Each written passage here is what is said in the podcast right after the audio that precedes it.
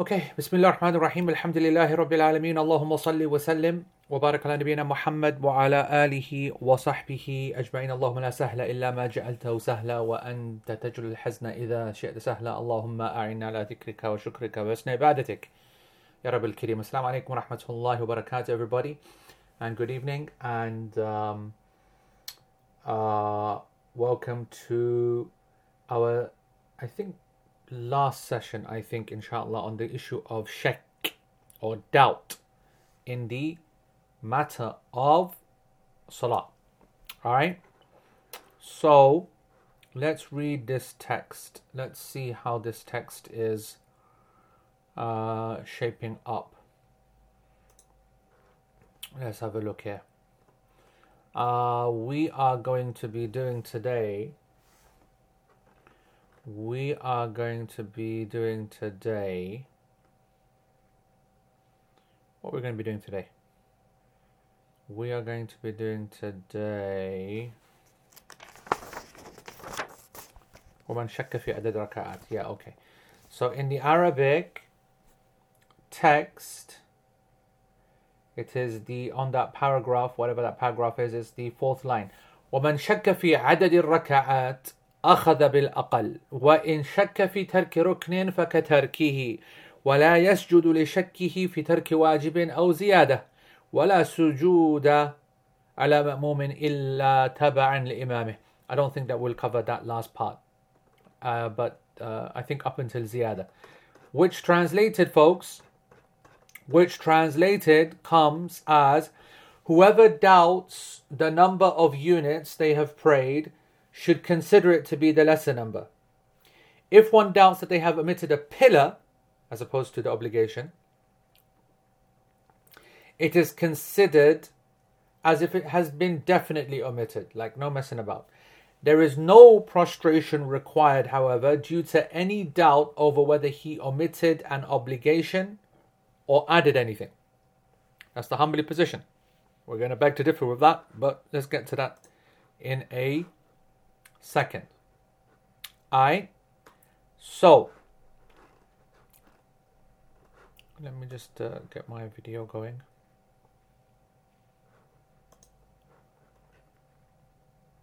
Yeah, there we go.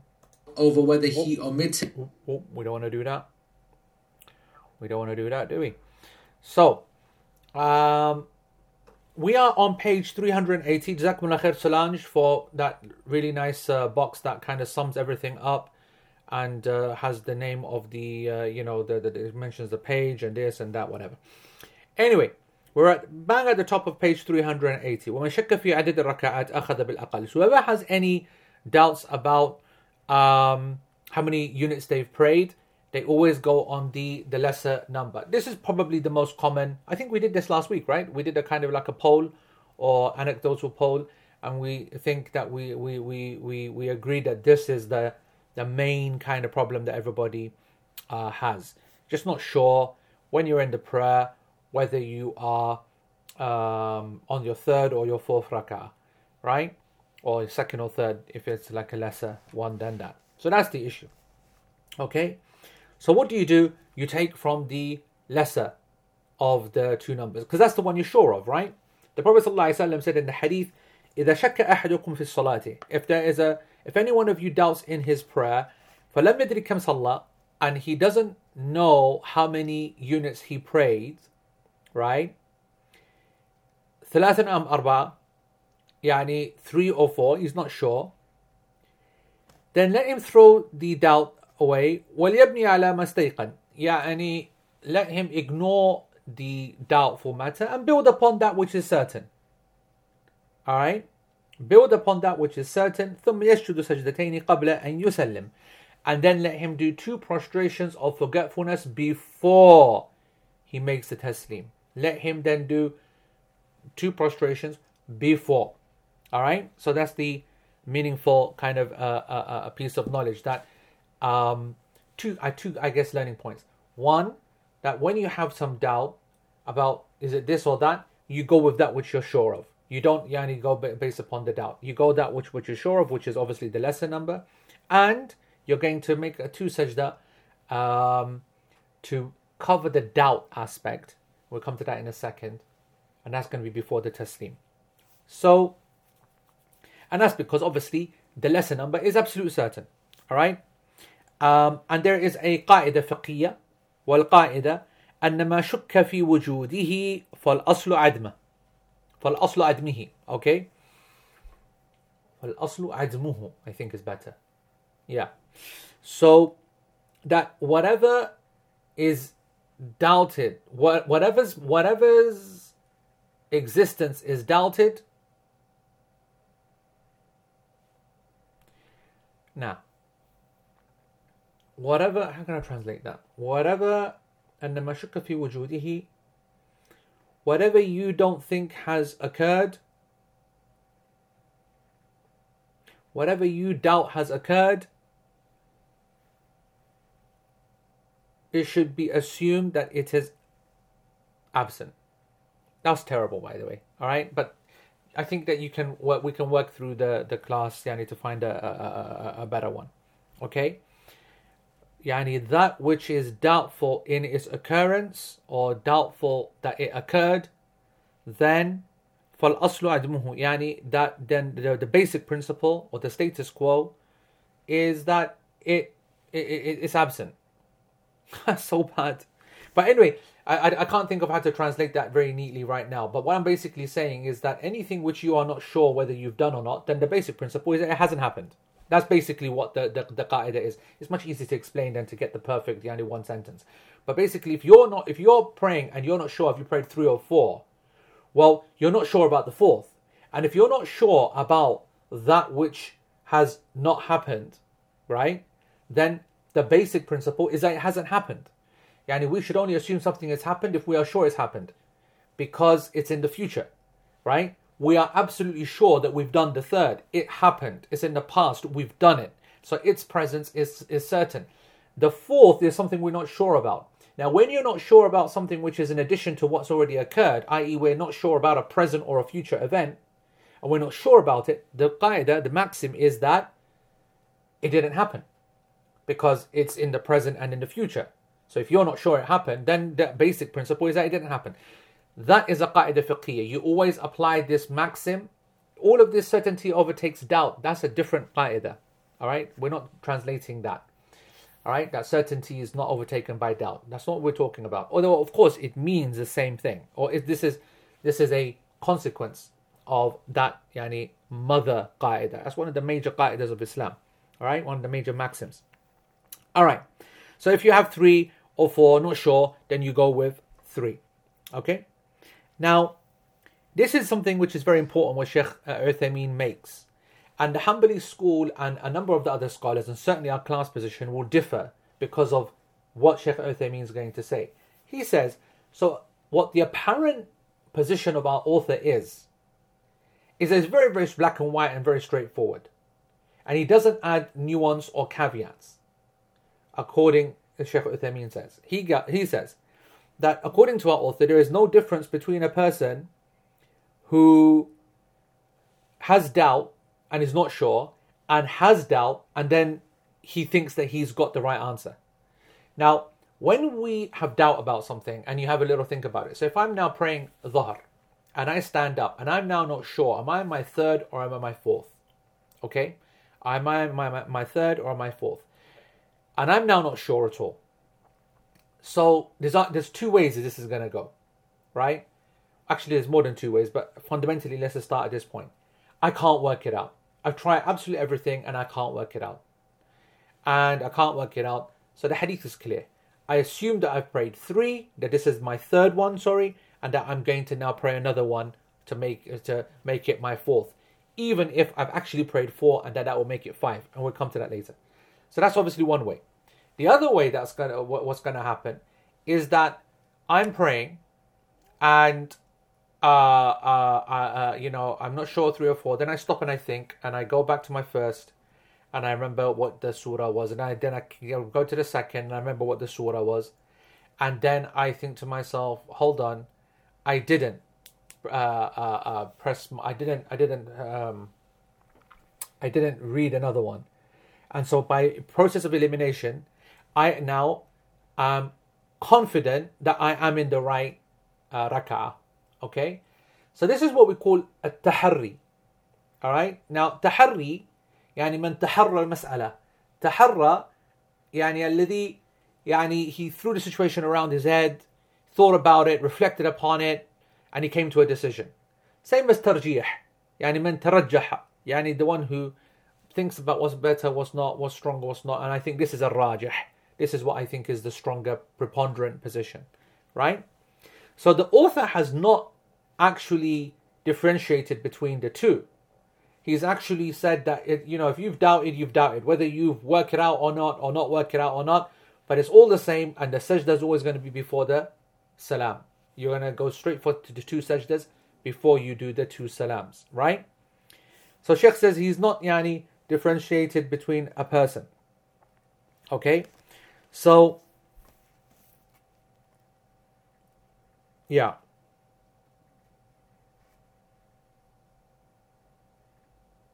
So Sheikh, I'm going to just translate it literally, actually, show you how interesting this is. Um, he says that there is no, uh, he doesn't differentiate between between a person who is able to make that decision or not. If he has doubt, if it was three or four, and he considers that it is yani he considers that it, it you know it's three that's the only thing that he th- takes. He he. Um, so, for example, there's sorry, there's a person who's not sure three or four, and then he thinks about it. Then he goes right, this is four. Then he has another scenario, another person who has a little think about it, and he goes three or four, and he is pretty sure that it's three. Uh, three. Or he there's a person who has.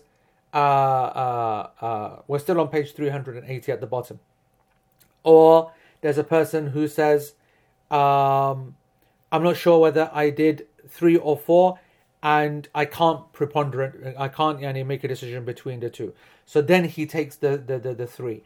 So if you look at these three scenarios, okay, he, these are three different scenarios. In the first one, he thought about it and he was pretty certain, not certain, yani غالب الظن, yani he was pretty confident that he did uh, he that he did less.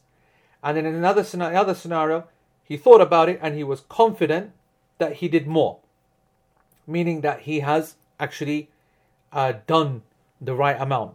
Okay, and or or the both scenarios are exactly the same, or both scenarios are exactly the same. He can't work it out.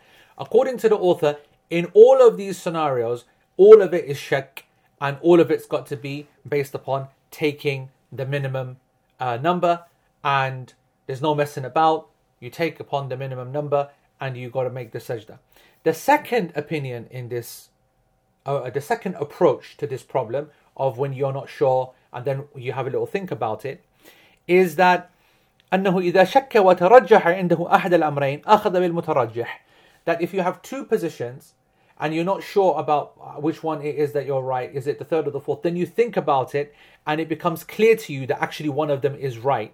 That actually I have prayed three or I have prayed four, whether it is um, uh, whether it's the lesser number or the higher number, it doesn't matter, but you're sure, then you take the sure one. When I say sure, I mean uh, one that's more you're more confident of if you were sure, you'd never be having this question. So it's not about certainty. But you have ghalib al You did the math and you know, I'm pretty, yani, I'm, I think so. I think that that's the one. Now, when you say I think in English, it's because you pretty much think that that's the answer. It's not that, it's not one that's doubt. It's not the one which is 50 50, right? In the 50 50, we've already said you got to take the lesser number. But we're now talking about what if you're able to say, no, I'm pretty confident that this is actually um, I'm pretty confident that this is actually uh, uh, the right one. Okay, that I know that it's three or I know that it's four. So in this one, you will go with the one that you think is the right one, that which is most likely. Thank you, Mesa. All right. So, um, what's the evidence for this position of going with the most likely and not just going with the, the, the lesser of the two numbers, as the previous hadith said?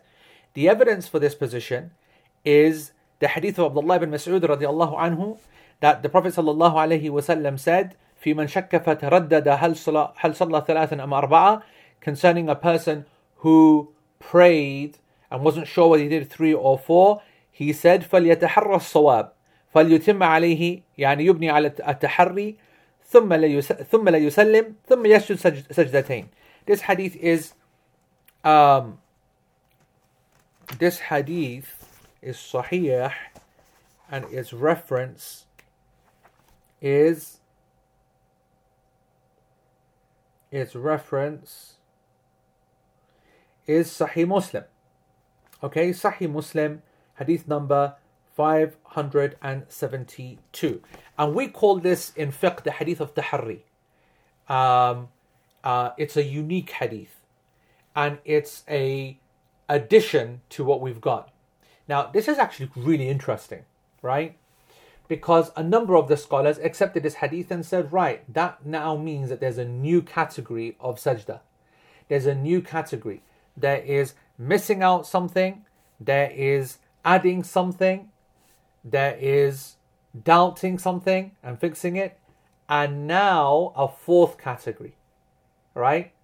So not just four, three categories of adding something to the prayer, leaving out something from the prayer, leaving out means forgetting it or whatever, and third, having doubts about the prayer and then fixing it. We have a fourth category, and this category is called tahari. Having doubts but fixing the doubts yourself in the prayer, making the decision you actually know now where you are. And even in this scenario, we are going to do a sajda, and this is the hadith which is the evidence. Because the Prophet ﷺ said, Let him yani, work out what, which what is right. He did not say, Let him take the two, let him take the lesser of the two, or let him take the one he's certain of. So therefore, we've got two different paradigms. Now, what's fascinating to me is what some of the Hanabila themselves responded, which is obviously that, that, that this is the, the position, and it's not stating that. It's not differentiating it. It's like they're almost ignoring this hadith. Now, of course, nobody, no fiqh, yani no faqih ignores hadith, and certainly not the Hanabila. Ibn Qudama, you know, the Imam of this madhab, he said that this hadith, the hadith of Tahari, is actually not Yani tahari is not a is, is not a fourth category. It's not a subsection or a new category different to doubt, but rather this is the same doubt, the same ruling of the previous hadith, but only for the imam. So he specified this hadith will only be applicable to the imam, and his point is is that if you could make tahari, you wouldn't have been in doubt in the first place. It's actually an interesting argument, right? He goes that that the the actual hadith we need to go with is the hadith in uh, the hadith of um, uh, the hadith I just mentioned uh, uh, earlier on, the hadith in Sahih Muslim, hadith number 571. Okay. I forgot what Allah the rawi that hadith. I think it's Abdullah bin Buhayna, I think, radiallahu an. The hadith of throwing that uh, with the shaitan. One second, let me find yani. I've forgotten who narrated that hadith. Anyway. Ah, Abu Sa'id al-Khudri radiallahu an. Abu Sa'id al-Khudri radiallahu an. He's the one who narrated this hadith, correct. Actually, I think it's narrated by Mughir ibn Shu'bah. I think it's narrated by a number of companions. All right, the hadith of if you're not sure three or four, then you then you build upon that which you're certain of, which is the three, and then you know you you just carry on praying, and then you make sajda before uh, before the uh, taslim. The the scholar said that's the hadith. That's the only one in the chapter. But this extra hadith of Abdullah bin Mas'ud in Sahih Muslim as well, what this adds is only for the Imam. Because now, if he's in the prayer and they remind him, that's the only practical way that tahari can occur. Because otherwise, he would be still in doubt. Otherwise, you know, he, he how's he going to work it out? The whole point is that he's in doubt. How does he know that he's fixed it? How does he know that his result of tahari is successful? It's an interesting argument. Anyway, uh, the class position, Sheikh Uthaymeen is saying no, none of that. And uh, uh, this hadith is clear, making it very clear if you are able to, you're able to. You have a little think about it, you work it out, yeah, I'm okay, I'm alright. And so, in this scenario, you then carry on with which one you're okay with, right? You've got to remember that the previous scenario is you just don't know. And even when you're doing it, you still don't know. So my point is, is that imagine you've prayed four, okay? And if you've prayed four and you are not sure whether it's three or four, you assume it to be three. That's what the hadith states. And even when you are doing the third one, now again, and then you're going to get up to a fourth one because you're not sure, all the way through you're still not sure. And even at the end you're still not sure. And that's what the hadith is there for. This hadith which uh, Adil has just posted, that's what the hadith is there for. You're not sure.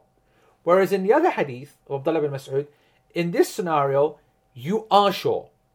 You've, you, yani you weren't sure, but you've made up your mind and you've worked it out. Now, some of you might say, well, then what's he making sajda for? He's making sajda because there was a portion of the prayer in which he wasn't sure. And for that, yani, uh, uh, a period of doubt, for that, yani, deficiency in the prayer, he's making a sajda. And the difference is that the sajda is after the, the, the, the, the taslim. So if a person doesn't know what he's praying, doesn't know yani, where he's at, and then just goes through the legal process, okay, he's assuming the person, he's assuming the position of someone who's got no idea, and therefore he makes the two sajdas before the taslim. If a person thinks about it and he works out with a good degree of certainty, and enough, beyond reasonable doubt, that he knows what he's doing, he's worked it out, he still will make the sajda sahu, but he does not have to go on the lesser number. He goes with what he worked out. And then he also does a sajda, but that's after the the taslim, after the taslim. So I hope that that makes And then of course he would, so he'd go, Assalamu alaikum rahmatullah, Allahu Akbar, subhanahu Allahu Akbar, Allahu Akbar, subhanahu Allahu Akbar, Assalamu alaikum rahmatullah, Assalamu alaikum rahmatullah. That is what it means to be after the taslim. Okay? So therefore, Sheikh Uthaymeen summarizes, he goes, therefore, it's clear from this hadith, uh, وهذا يدل مع الحديث الأول if he goes when we combine these two hadith we now understand that the shak the doubter the doubtful one has two potential situations the first one where he's able to try and work it out he's able to do tahari and yani he is able to beyond reasonable doubt choose a position yani between the two yani options and the second one not able to do it لا يمكن فيها التحري can't work it out completely lost and he's basically gonna uh, act according uh, uh, uh, according to the doubt he doesn't have the ability in uh, no no no sir. The as i said a person who has doubt always as the hadith says always before the salutation. So look at the hadith that adil has written before giving salutation. This is when you don't know what's going on. You only do it afterwards when you do work it out in the prayer yourself what is going on. Okay. Uh so, for example, so Sheikh now gives a few examples now. He says, so for example, a person, he prays and he's not sure did he pray three or four. Then he works out that it is four. This is my fourth rak'ah. Okay? This is my fourth rak'ah. So we say, right, well, you're pretty sure. So you now make it your fourth rak'ah. You carry on. You've made uh. You've made tahari. Now give salam. Now give salam. Assalamu alaikum wa rahmatullah. So after salam, now do two sajda. Okay? So you do يعني اسجد سجدتين بعد السلام. If that same person, am I praying three or four? Am I praying three or four? Ah, it's three. So he's now, unlike in a previous scenario, he was sure it was four. So he carried on. Now he's worked out that it's actually three. So I'm now going to carry on and make this my three, and I'm going to now make my next one the four. Okay? So he he assumes it to be three. He continues and does another one for the four, and he would then do exactly the same. He would give salam and make the two sajda after this salam. Alright? That's the whole point. Another scenario. The same guy. Three or four. Not sure. So he's standing in that third one, right? And he's not sure. Am I on my third? He's praying dhuhr. Am I on my third or am I my fourth? And he can't work it out. And he thinks about it. He can't work it out. So he goes, Right, I can't work it out. I've got to take the safe side. I've got to act according to the hadith. So he assumes it the lesser number. So he assumes it to be three, and then he will then do two.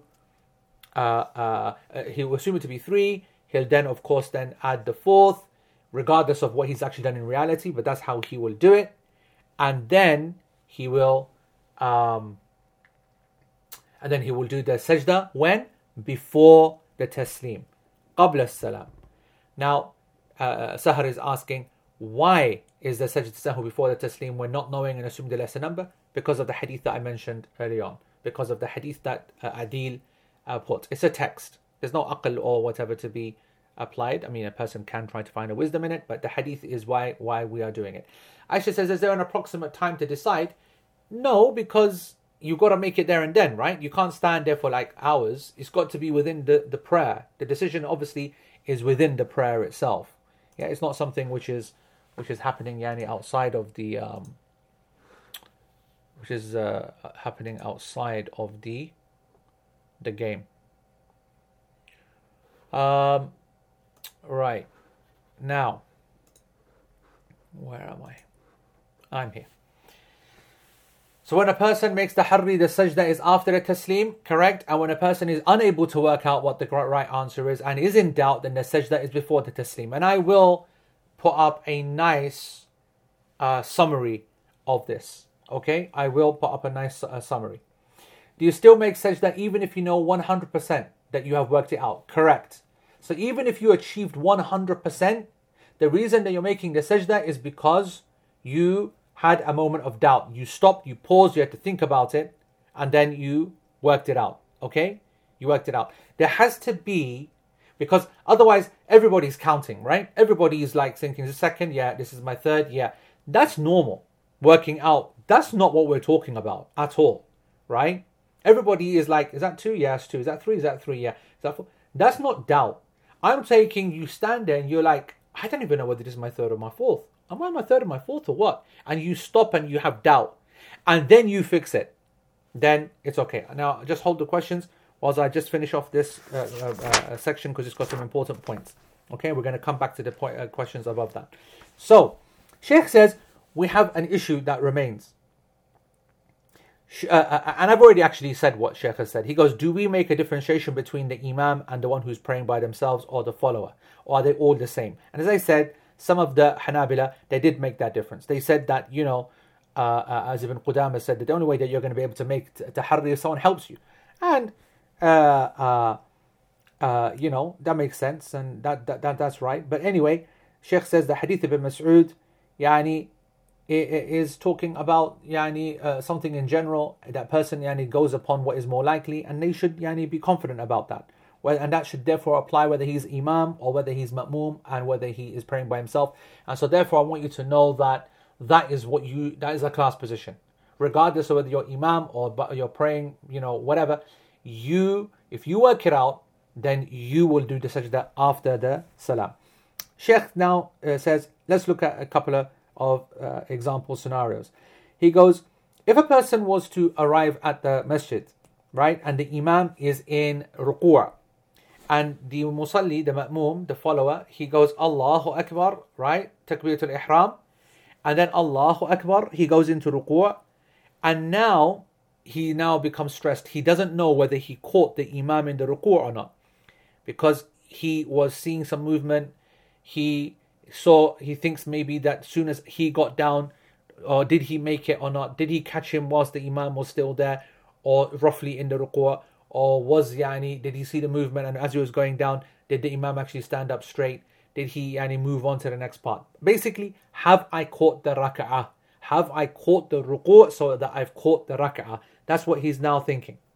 So according to what the hanbalis say according to what the, the hanbalis uh, uh, say he's to ignore this rak'ah. This rak'ah has not been caught. It is not not caught لأنه شك هل أدركها أم لا because he's actually doubting whether he even caught it or not and because he's doubting whether he caught it or not because that doubt is there across the board he has to take the uh, certain position the certain position is that of course that yeah that which he knows for certain is that he didn't catch it, it the doubt is whether he did catch it or not and so according to the Hanbalis in this scenario because you got doubt you've got to assume the certain one the lesser one the fact here in this scenario would be that you didn't catch the ruku' in time. Okay?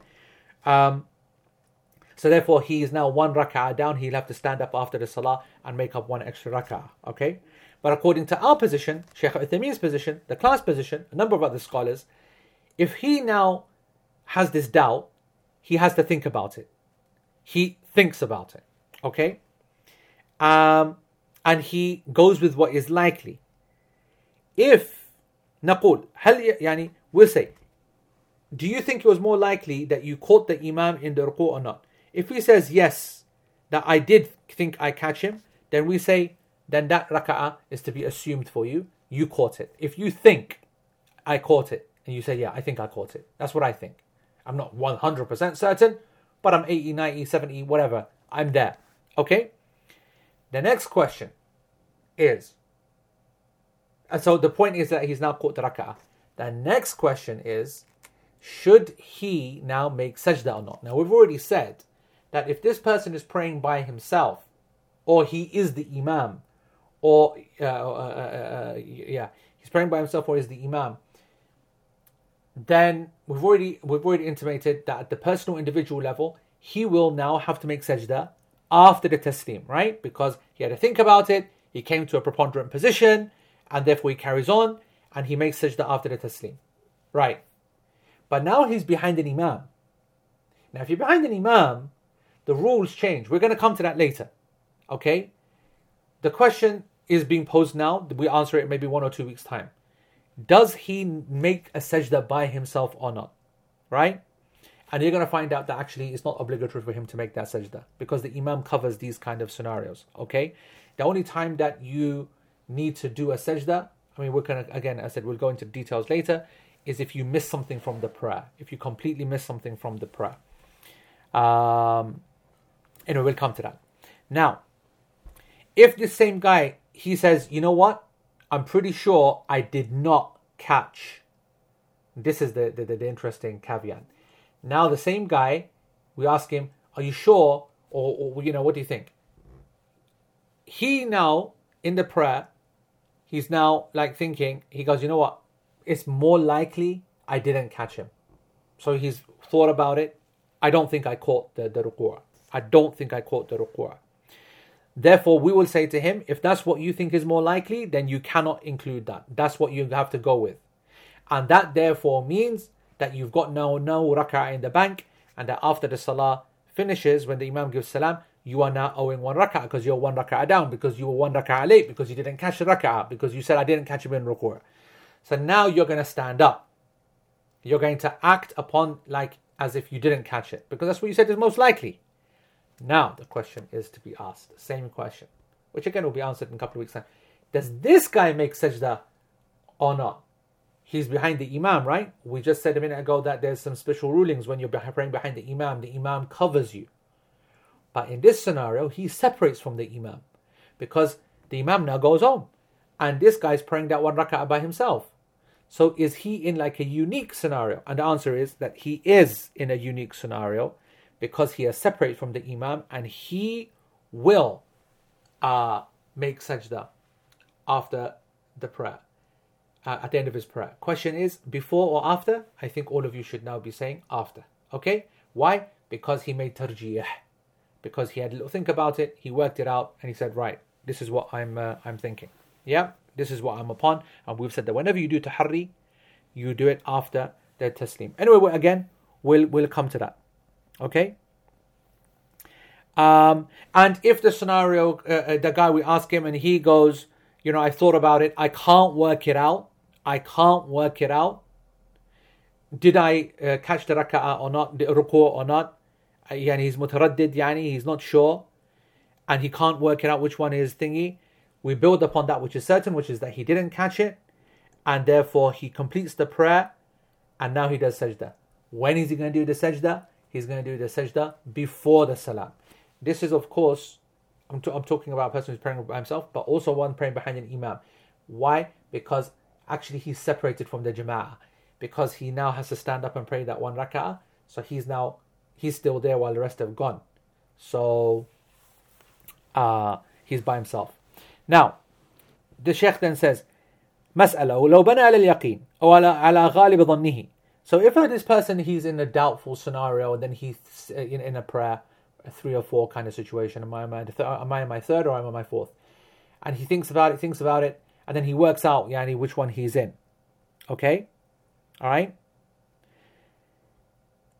does he have to make the sajda? Does he have to make the sajda? Okay. Yani, what we're saying that he's worked it out and he's worked out that he's right. That's what I mean. You might saying, hold on, that's the same as what you've been talking about. No, what I'm trying to say is this is like just being a bit more specific that he's not sure whether he's in the third or the fourth. He stands up for the third. He's not sure this third or fourth, but he realizes the third. He realizes that what he thought it was, it actually is. So he carries on. So he's not actually done anything. He's not actually here increased or decreased the prayer from a physical actions point of view. Is it obligatory for him to uh, make the uh, sajda? Okay. So, for example, he's a person is not. Uh, Sheikh says a person is not sure did he pray three or did he pray pray, pray four. He's not sure. So he turns it into three because he's not sure. So he's in doubt. He turns it into three. And then he stands up for the fourth. And when he's in the fourth, he then realizes he's actually right. That I, I was right. I did only pray three. And that this me standing up praying the fourth, this is the right thing that I meant to do. Do I now have to make sajda? Because basically it all worked out. I had some doubt, I worked it out, and it all now worked out. The first position is he does not have to make sajda. There's two there's two positions in this issue. The first is that he does not make he does not need to make uh, uh, sajda. And why is that? They said, okay, they said that um, لأنه تبين عدم الزيادة والنقص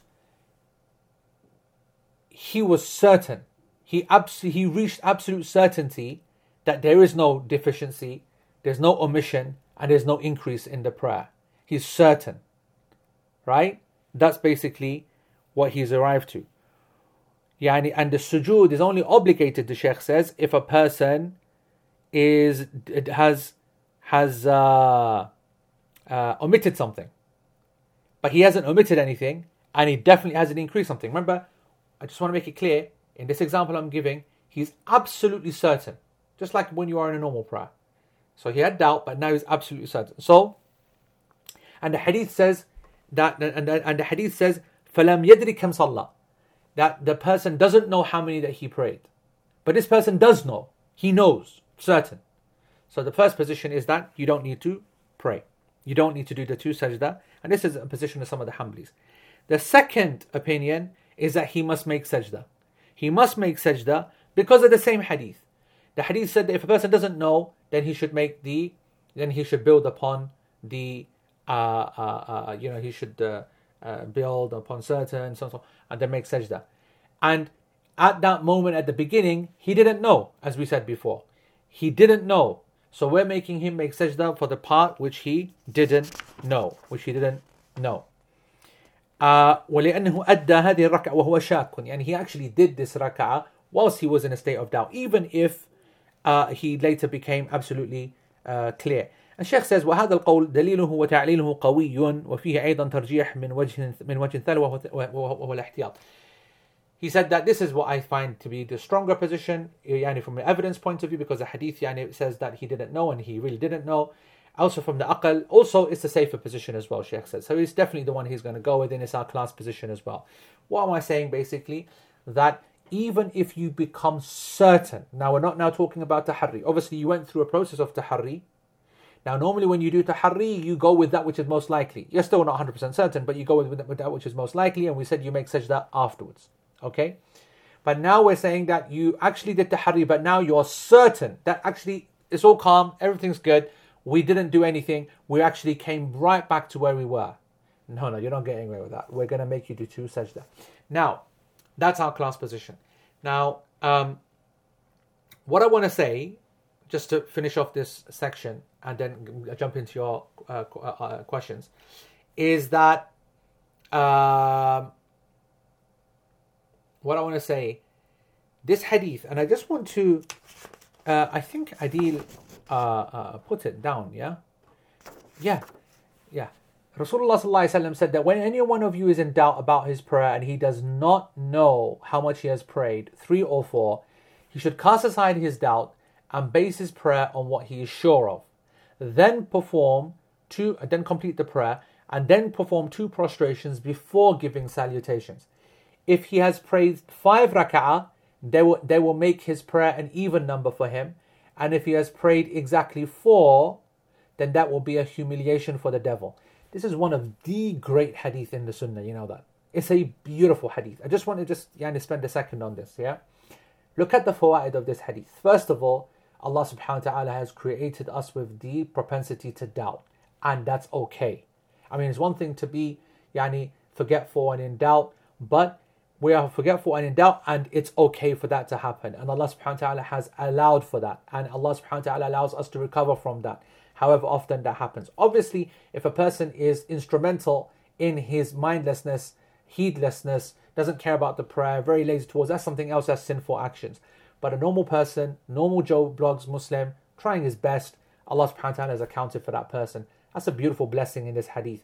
Again, the rahmah of Allah subhanahu wa ta'ala that He understands us, knows us, and that He's merciful to us because of that, uh, because of our true human nature. The other thing which is really interesting um, a lot of people get confused about if he has prayed five rak'ah, they will make his prayer an even number for him. They is referring to the sajda, right? That so, for example, if a person is praying Salat al-Dhuhr and he stands up on the fourth rak'ah, right? So he's done three and he stands up for the fourth rak'ah and he stands there and he says, "Is this my fourth or is it my third? And he thinks and he thinks and he can't work it out. What have we told him to do? He has got to assume it to be three, which means he's got to assume he's got to assume it to be three, and so therefore he's going to now pray another one, which means he's going to pray five. Does that make sense? So if he's not sure between three and four, and he assumes it to be three, he then will add another one, which actually and he it was and it was actually four. It was actually the fourth one. He thought it was three. He's going to pray another one to make it four in his mind. In actual fact, he's ended up praying five. The Prophet ﷺ said that this person needs to make sajda and the sajda will turn the prayer into even. The, the, the, the sajda, the two sajdas will almost take the place of a rak'ah. They represent a whole unit of prayer, the two rak'ah. That's a very interesting from a Quranic point of view. Also, also you know, uh, we, we, we, we did this debate um, two, three years ago when we were talking about what is the sufficient minimum that a person has to pray before the time runs out that will be considered that he caught the prayer and that when you do an analysis of the hadith, is it the takbir which is yani, sufficient, or does he need to do the sajda? Uh, uh, uh, both sajda, I'll get up from the two sajda. We prefer that position. But to get to the answer, to work it out, it is also yani, the, the, the, the, the, process of working out which opinion you're going to choose is linked to how you understand the word sajda, ruku', takbir, salah, and whether a aspect of the prayer can represent the whole of the prayer, or the an aspect of the prayer can respect can represent a unit of the prayer. So in this scenario, um, these two prostrations are representing a whole unit. Now, uh, that's going to make the prayer or now the prayer even, which is itself an interesting benefit from the hadith because we can therefore learn that the prayer is never meant to be odd. It's always meant to be even, unless there's a text for an exception. That text is Maghrib, which is the only exception of the obligatory prayers, and that text is the Witr prayer, which is by definition odd. One rak'ah, three, five, seven, and so on and so forth. Now, what some of the scholars said about this hadith is that this hadith is a proof that it's not allowed for a person to even in the general nafil, you know, like uh, uh, uh, like we did in uh, uh, thing in Nur al Basair the other day, person wants to just stand up and pray. When you want to stand up and pray nafil for the sake of Allah, you want to give sadaqah, you want to say thank you to Allah, you want to show some ibadah, it's a really good habit just to stand up and pray. Some people think you can just stand up and pray one rak'ah. Why? Because this is not a specified prayer. It's not a. Uh, there's no specific reason behind it. It's not a restrict. It's not a restricted prayer. It's an unrestricted general nafil prayer, which we're going to come to in a couple of months' time, maybe. Um, and therefore, you don't need an intention. You don't need an intention. Just stand up and knock a, knock a prayer out. Actually, this hadith indicates that's not allowed. If you want to pray for no reason or general, it's got to be two rak'ah bare minimum. and only the witr prayer is to be uh, odd from the sunnah or nafal categories, which of course is what the Hanbalis consider the witr to be, which we'll come to later. The other thing which I found really nice about what what what, what I really love about this hadith is the end of it. Uh, where are we? Yani, and so if he prays, if he's prayed five, then the the two that like the Prophet is basically saying you got to make sajda anyway, whatever happens. And either that sajda is gonna make your odd units even, so you win, or you did actually pray four rak'ah plus two prostrations. We're now not going to consider these two prostrations to be now a whole rak'ah to turn your four into five. So the five into six is only unique if you actually prayed five. But if you got it right, then you've prayed four and you've done something so powerful, it's like as if you prayed another rak'ah. You slap shaitan in the face. Targhiman le shaitan. You've really rubbed his nose in the in the in the dust. You've humiliated him. Because there is nothing on this planet that shaitan hates as much as the sajda. And insan making sajda, Bani Adam making sajda, because that's what he was told to do, that's what he refused to do. And even if he tries to do it now, he's in the fire forever and ever. His sole stated aim is to make sure that he makes as many people not yani make that sajda and get Jannah as a result, that they refuse as well, whether out of arrogance or stubbornness or ignorance or stupidity or whatever. Let them not yani make sajda so they can join me in hellfire. His number one stated aim. And that's why the Prophet ﷺ yani praised the sajda. That's why the Prophet ﷺ said he's closest to his Lord when he's in, in the sajda, a person when they're praying. And, and, and, and, and. And this is a qaida fiqhiyya, by the way. This is a qaida fiqhiyya. Uh, uh, not qaida fiqhiyya, qaida diniya, I should say. That to infuriate the people, uh, to infuriate kufr and the kuffar is a, is a rewarded act. It's an actual rewarded act. Now, when we say that, that doesn't mean you go to your neighbors and you basically, you know, uh, keep them up at night and uh, you know keep ordering pizzas to their house and stuff like that because just because they're kafir. No, I mean those people who are actively trying to subvert you, actively trying to cause problem for you. So, for example, yani, you know, uh, uh, if you want a modern day interpretation, to troll uh, that Doug Douglas Murray, for example, to troll Katie Hopkins, yani to irritate them, to release videos, to to bo- boil their brains, to freak them out, okay, is actually an act of reward. That's hadith. Yani it will be considered for him yani amal yani salih, an ajr. Right? This is yani referring to uh, those that are in war, causing problems, difficulty, harm to the Muslims, etc., etc. And his asl is shaitan. Whenever you get the opportunity to, to slap shaitan, you should. Whenever he is causing you problems, giving waswas, yani causing some headache, you've got the opportunity to really go at him and take him down. Yeah, you know, to say, you know what, I'm not going to give him the, I'm not going to give him the satisfaction. I'm not going. You should have that as a stated aim. But anyway, I kind of gone off the path there but uh, we did do quite a few pages. And i want to carry on as well actually but i do see that there is quite a few questions. So i don't know whether we do that afterwards or um, folks shall i carry on? Or should i take all these questions and, and uh, comments? Can you give me your your um, your opinion? Just give me your your feedback that because i wanted to do another three my God, Sarah writes quick. Bismillah, mashallah. I kind of thinking that I was going to do another three pages, but mm, or at least another one.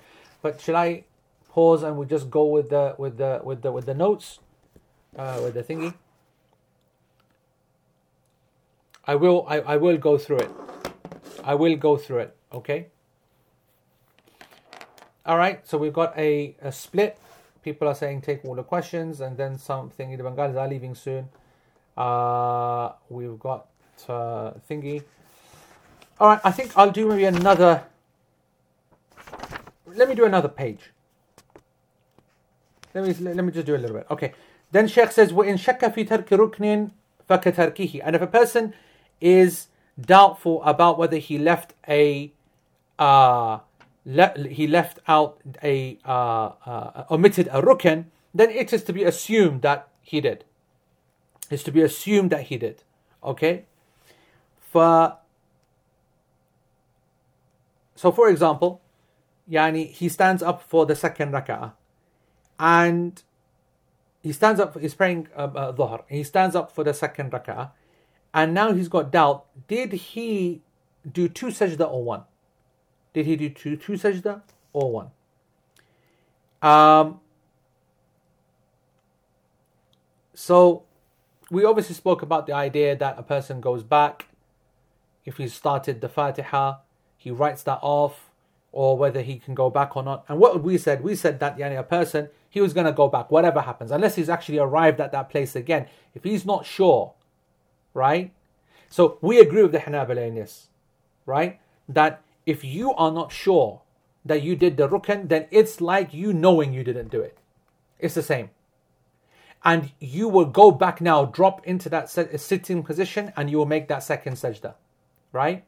And that's what our, and we spoke about that in detail last week, right? Please don't make me repeat it again, okay? Unless, of course, you only remember if you find that position in the uh, second raka'ah. You're in the second raka'ah, second sajda or first sajda, and you realize at that moment, oh my god, I didn't even do that second sajda in the first raka'ah, then you do it there. Or, in our example here, you're not sure and you're doubtful. Did I do it? So, doubt, according to the Hanbalis, in arkan is like as if you've left it. Alright? It's like it's gone. It's like you omitted it. كتركه يقينا يعني من شك في ترك ركن كفى كتركه and whoever doubts about the leave the omitting of a rukn, it's like he did. Like it's done deal, it's done, it's gone. Okay? Uh, again because of the same principle because al asl admuhu. Yeah? Yeah? Because the asl is the uh, admul fi'l. The basic status quo is that you didn't do the action unless you're absolutely sure of it. Okay? However what will we add different to the hanabila? We will add that, however, if you stop and think about it and you realize that you did get it right, so you do the tarjih and you worked out that you did do it, okay, then the correct opinion is to you carry on according to what you think is more likely, right? You don't need to now go and do it just for the sake of doing it, okay? And you will have to make sajda. When? After the salam, of course. Remember, whenever you have to do tahari, you're going to make sajda after the salam. So, the first type of doubt was the doubt of the number of raka'at, the doubt yani of uh, uh, the doubt of what you of, of forgetting. The second doubt, yeah, or qism thani ashak ashakku fi tark al arkan. The second doubt is concerning the leaving of omitting arkan. The third now, sec- the third example, القسم الثالث الشك في ترك الواجبات or في ترك الواجب. يعني now you're doubtful whether you you left out, you omitted a wajib. Okay? And for here, the Hanbalis say something very interesting. They say ولا يسجد لشكه ولا يسجد لشكه في ترك واجب right? أو زيادة. So there are two scenarios in actually where despite the doubt that you have, you do not actually need to make a sajda for it. You don't need to make up for it. You might say, hold on, how does that make sense? So, you know what? That's actually big. That's actually big. We'll stop there. We'll stop there because I can see that people getting confused with that one. But you'll work out, Yani, why that is. Right, let's now get down to where where we at where we're at right now. Let's see where we're at. And Anush is I can't help but get the feeling. This is Anush saying this 28 minutes ago. I can't help but get the feeling that the sajda before or after taslim is coming down to the moment at which you realize an error was made. That if you make taslim already and are sitting in a masjid, then you can then you complete the prayer.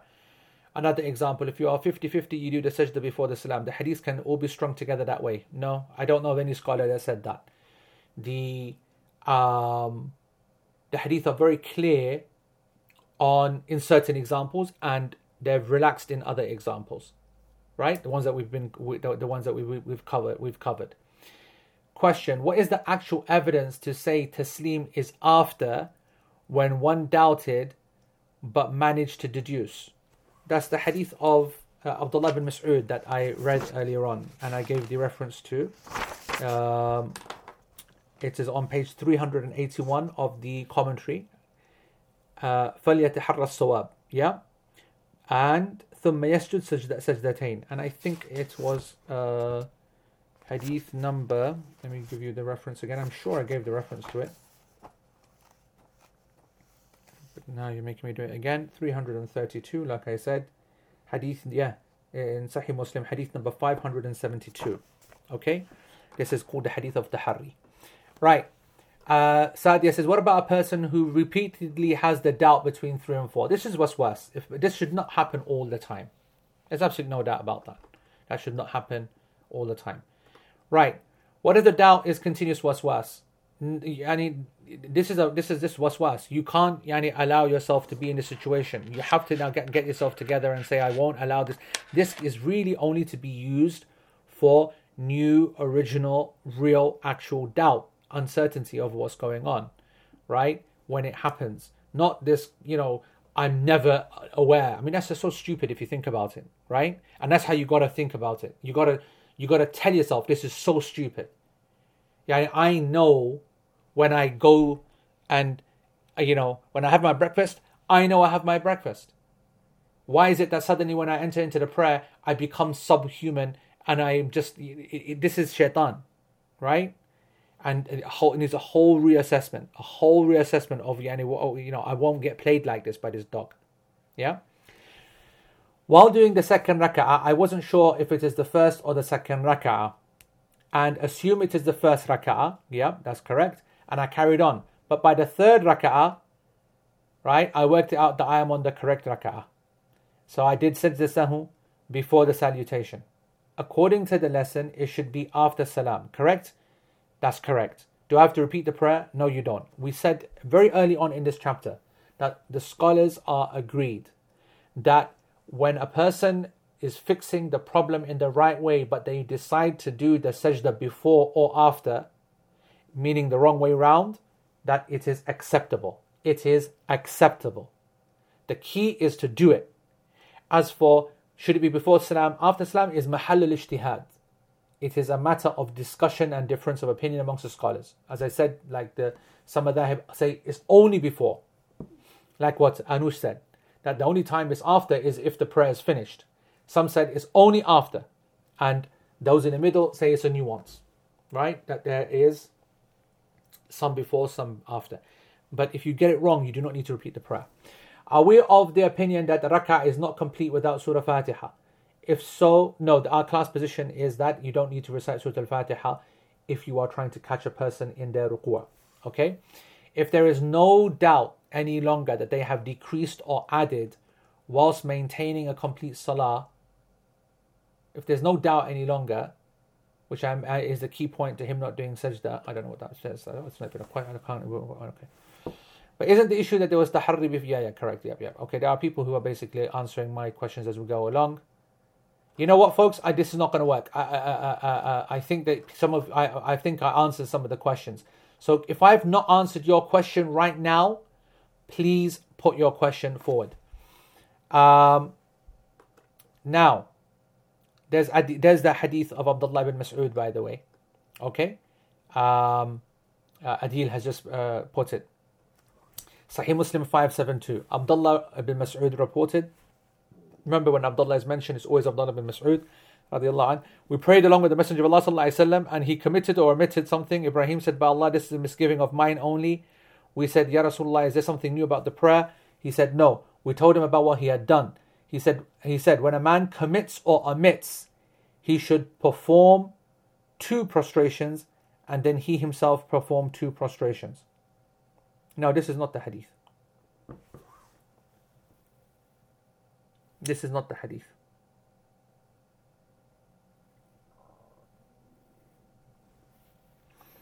Um, where am I going to find this hadith now? Did I say 572? Yeah, I did. Did I did I say that or not?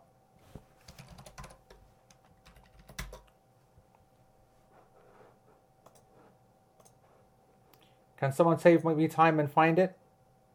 Folks? Find the Arabic.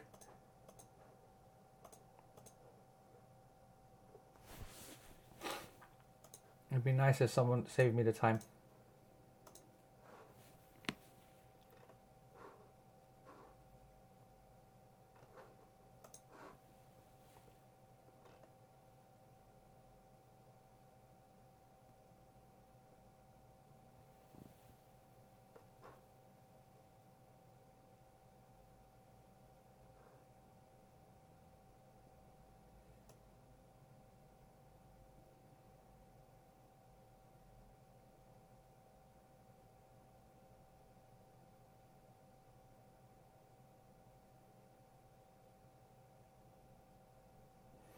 Yeah, okay, it is the hadith. That is the hadith. But they've translated it terrible. What a horrible translation.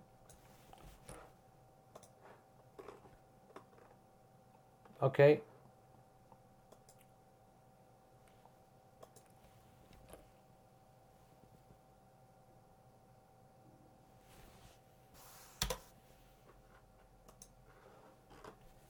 Okay.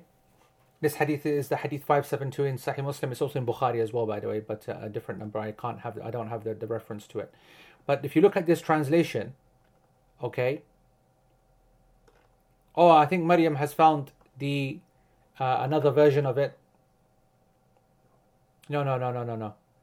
No, no, that's Abu Sa'id's hadith. The hadith that thingy Abdullah uh, reported. God, that's terrible.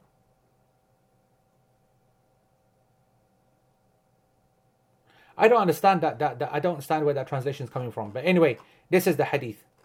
All right, the one that uh, I have just uh, uh, put.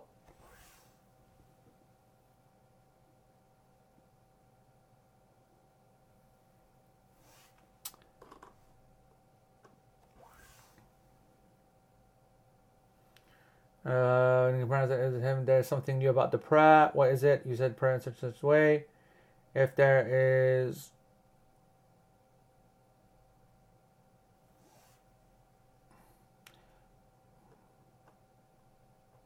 I'm a human being, so when I forget, he should aim at what is correct. Well, this is the hadith. Yep, this is the translation. Um Ibrahim's translation is the one that I posted in the Arabic.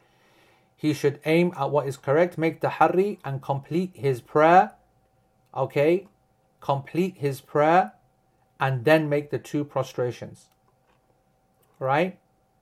Yani because the text is ثُمَّ لَيُسَلِّمْ Let him make taslim. Right? That's what he means by complete his prayer in that respect, and then ثُمَّ يَسْجُدْ سَجْدَتَيْن Then he makes the two prostrations. So I hope whoever is asking that, because I, see a few people asking that, then that's uh, whatever. Uh, so that, that's the answer to that. Right. Um, is enough or pretty sure after tahari working it out beyond reasonable doubt? 95%. It's 51% plus. It's not 95%. By the way, I'm sure, Shazad, that we went through reasonable doubt and we didn't say it's 95%. Where's that yani, graph that we, we said? Where's that graph that we had? Someone find that graph. Okay? Anyway, find me. Uh, yeah, now uh, questions, please. Uh, okay, Sabine is saying, do you. Uh, uh, do you have a view on the use of raka'ah counters or even hand clickers so you can always see that? Yeah, I have a view. Completely disliked. Absolutely. Absolutely. Unless there is absolutely some very strong medical yani, you know, position or whatever, blah blah blah, then uh, you know, then um, but we got we cannot we don't want to open that. Because once you open that you, you know.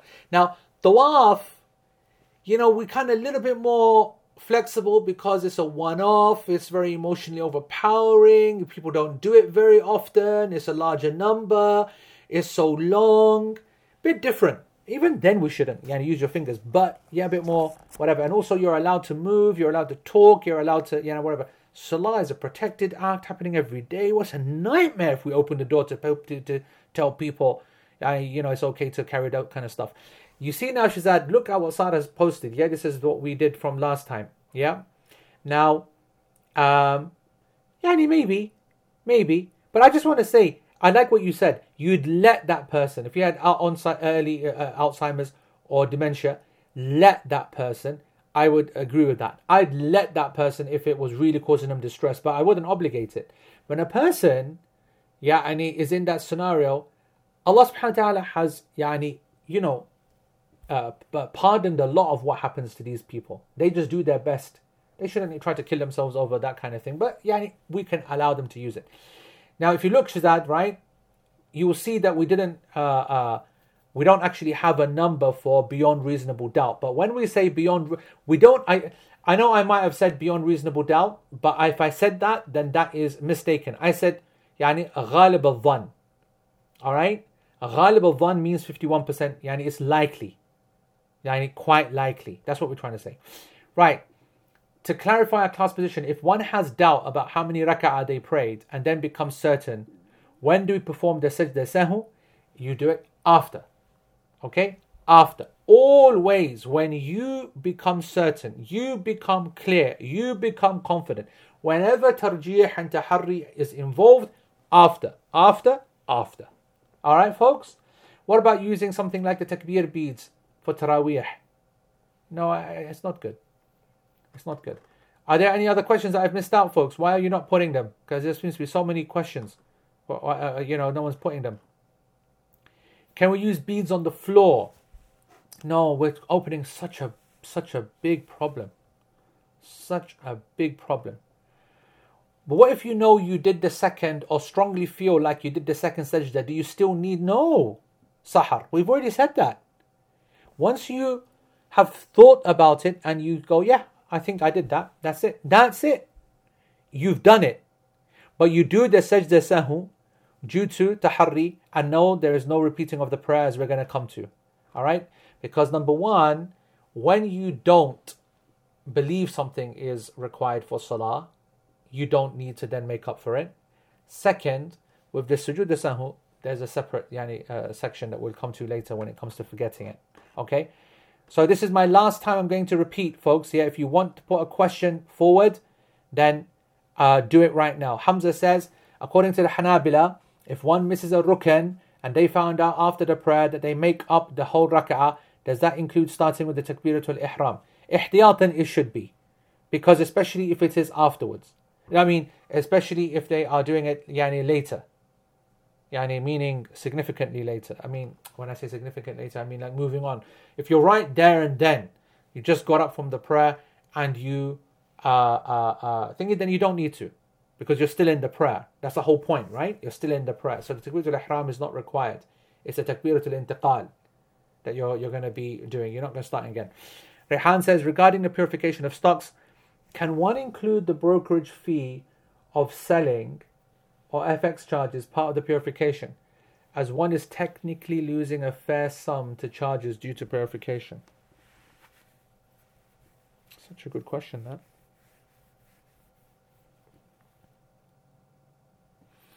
I need to think about that. I need to think about that. I need to think about that. Tough question, that. Allahu A'lam.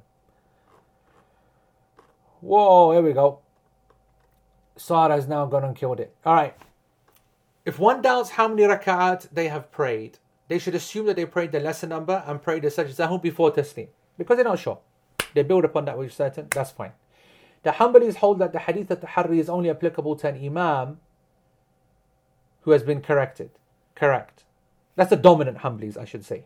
Right? There are opinion in the Hanbalis. You remember, always remember that the, there are riwayat and positions. The second opinion, with this class position of Sheikh Uthaymeen, is if you thought about it and you are able to come to a conclusion which you are sure about, then you go with the one you think is most likely because of the hadith of Tahari. Very good. So the class position therefore applies regardless of whether you're the Imam or the Munfarid is more accurate, not Ma'mum, okay? Whether you are the Imam or the one praying alone. But Ma'mum is also yani, technically included, except that there are some scenarios, right? Because he might be praying behind Imam a bit late, so it's best that you stay Imam or Munfarid. There are three scenarios how they, this may manifest in prayer. You thought about it and was confident that you did less, so you follow it and you do sajda after. You thought about it, you was confident that you did the right amount, you follow what you believe and sajda after. Very good. And then you thought about it and cannot decide, you go for the lesser, build upon that, make sajda before. Very good. i.e., the class position is if you make tahari, if you actively attempt to ascertain, then the sajda is after taslim. If you remain unsure, you go for the lesser number, sajda as before. Very good. In the Hanbali position, in all of these, you go for the lesser, regardless of one's conclusions. Very, very good.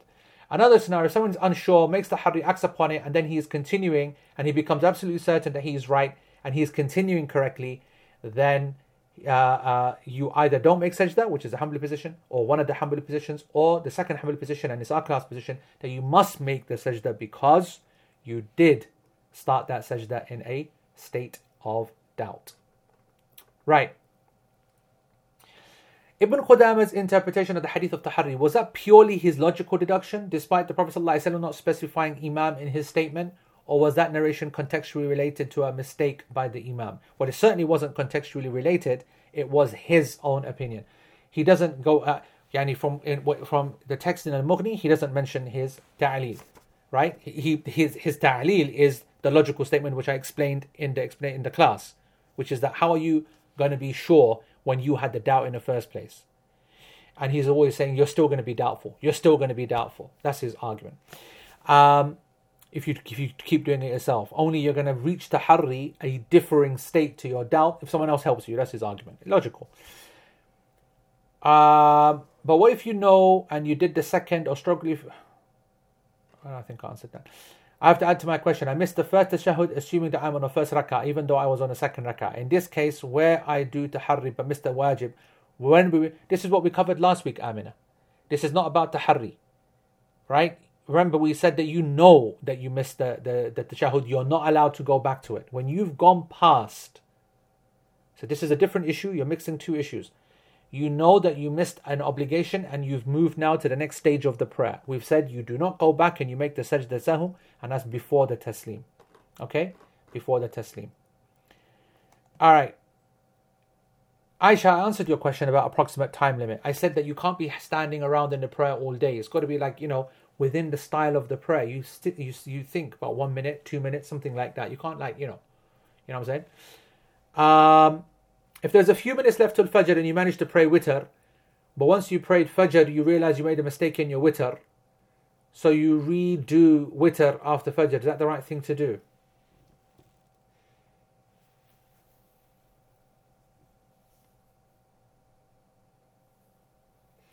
So you do you redo witr after Fajr. Yani, in my opinion, if you know that you messed up the witr, and you want to do it again, you should do it after after sunrise. I don't think you should do it after Fajr. You should do it after sunrise in the Duha time. Allah knows best. Then you can do it as, as odd or even. Both positions have arguments, but we'll cover that later. Did we regard the rising after ruku' as a pillar in and of itself or a necessary movement? My understanding is that it's a necessary movement. It's a position of Sheikh Sa'adi, not an arukn in of itself. Yeah? Uh, third time, I think I answered that. Uh, could you please clarify when and how we would do sajda sahu before taslim? So you would, for example, you're sitting there in your salah, uh, uh, uh and you've done your, you know, Allahumma a'udhu bika min al-qabr and jahannam, and then you finished out yani the the your, your salah, and you're about to say assalamu alaikum rahmatullah, but you don't.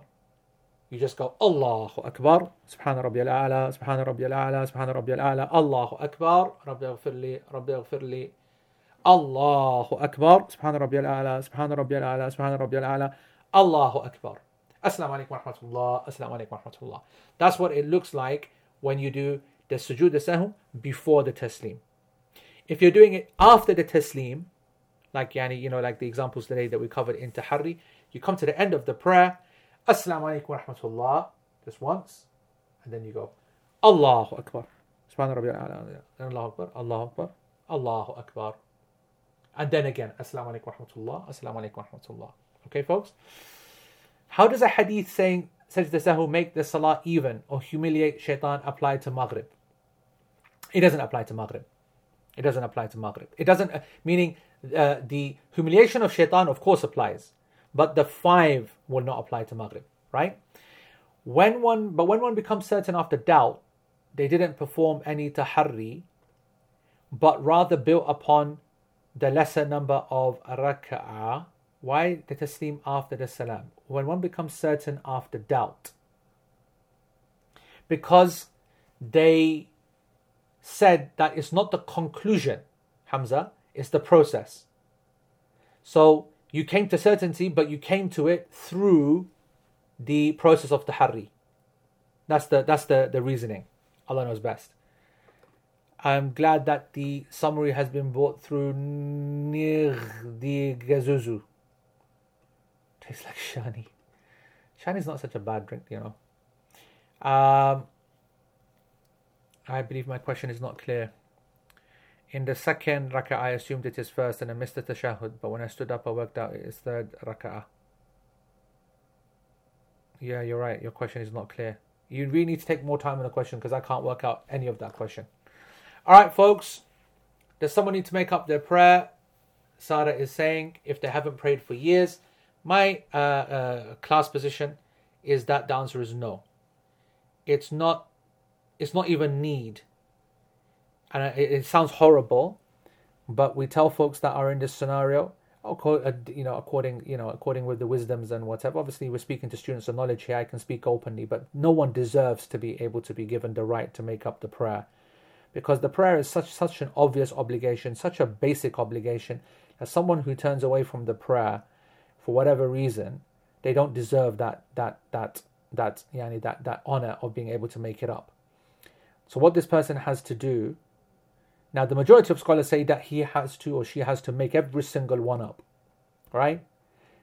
Uh, the position of our class and a number of scholars, and Sheikh Uthaymeen as well, for example, is that you, the time is gone, you don't have the chance, you have to make tawbah, a very, very yani, powerful, sincere tawbah, and istighfar for that, and now you need to compensate for it through nafil prayers.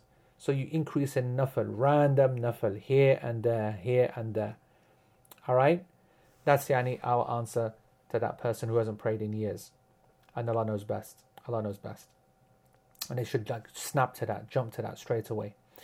Um, and now, if there's one minute left before sunrise, do we know? You said if you do not pray the two sunnah of Fajr, okay? You do not pray the two sunnah of Fajr. You go straight to the fard and get the rak'ah, and never ever do you do that. All right, folks. If someone thinks their prayers in past years were not correct due to lack of knowledge, aura was exposed, do they repeat the prayers? No, they don't. Okay? This is al-udhr bil jahl. Thank you everybody. Jazakumullah khair. Alright? I don't know whether we should have done that questions in the middle. I should have just done it at the end. I think. I'm not sure. Allah knows best. But thank you. سبحانك اللهم وبحمدك أشهد أن لا إله إلا أنت وأستغفرك اللهم وأتوب إليك والسلام عليكم ورحمة الله وبركاته